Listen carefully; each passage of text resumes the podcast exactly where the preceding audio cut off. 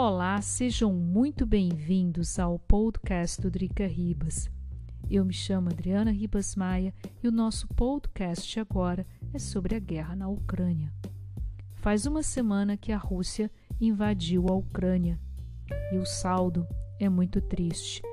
Do lado ucraniano, são mais de 2 mil civis que morreram. Do lado russo, de acordo com o próprio exército russo, foram mais de 500 soldados. Sem contar com mais de um milhão de refugiados, de acordo com a Agência de Refugiados da ONU, todos fugindo para o Ocidente, todos fugindo para a União Europeia. O 24 de fevereiro mudou o mundo para sempre.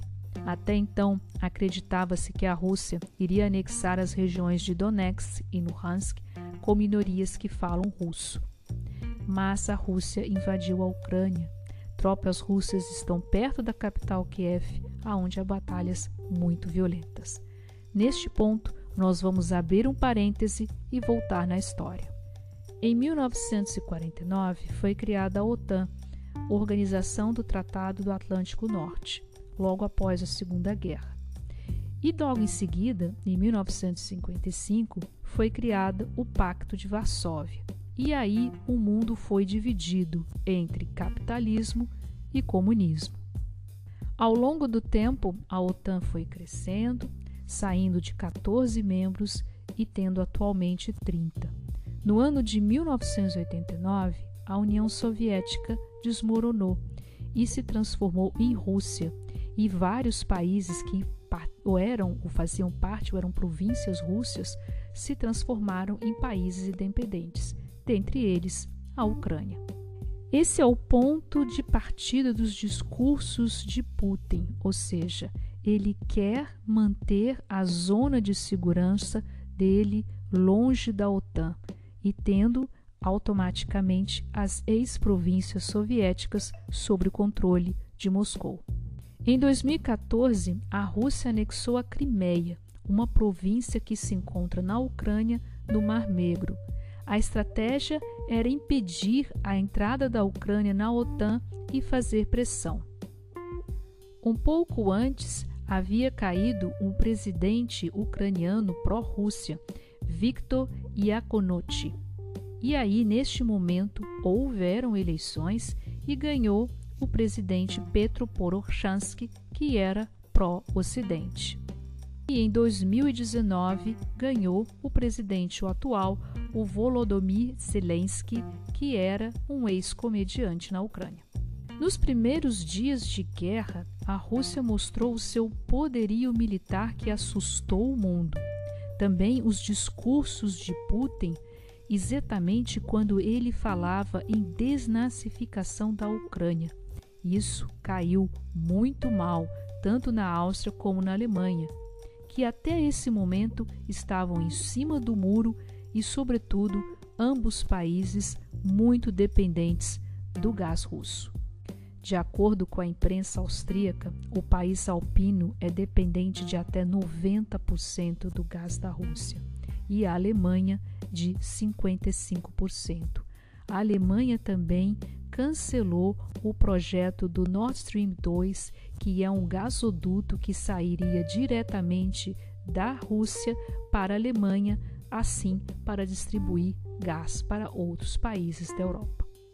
Logo em seguida começaram as sanções econômicas, e uma delas que atingiu frontalmente a economia russa foi a retirada do sistema SWIFT, que permite transações financeiras no exterior.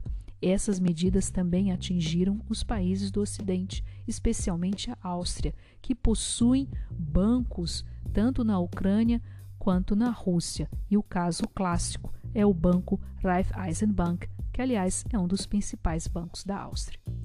A União Europeia cortou a aviação russa do seu, do seu espaço aéreo, da mesma forma que os Estados Unidos também fez, e, curiosamente, a Suíça, que é conhecida pelo seu segredo bancário, também participou das sanções, congelando o dinheiro de vários membros do governo e oligarcas russos.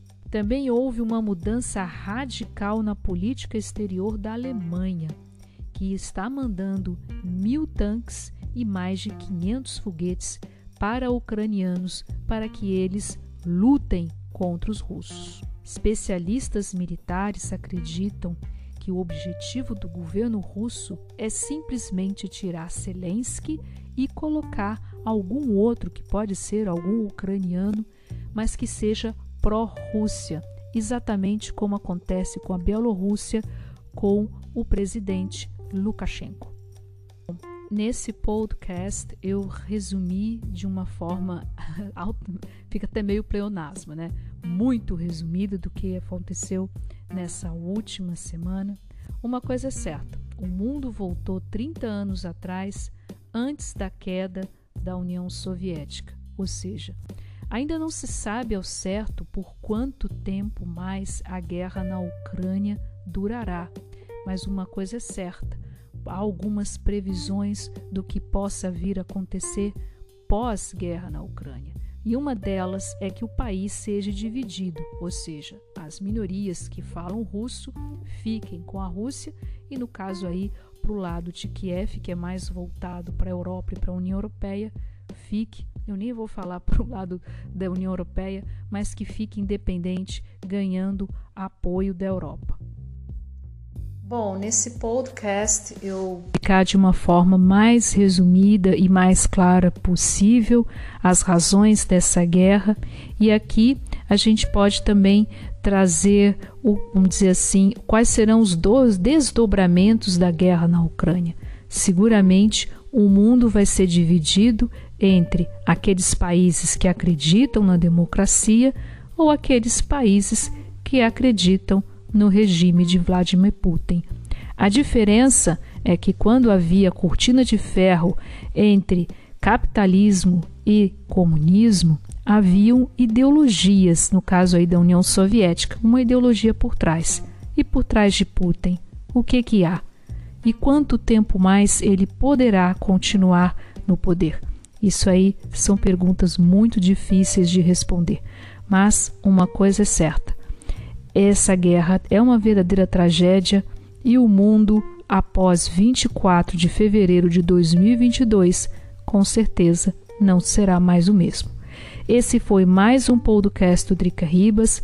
Eu espero que vocês tenham gostado. Se vocês gostam, não deixe de seguir, não deixe de compartilhar, não, deixe de favoritar, por que não? E a gente se vê até o próximo podcast.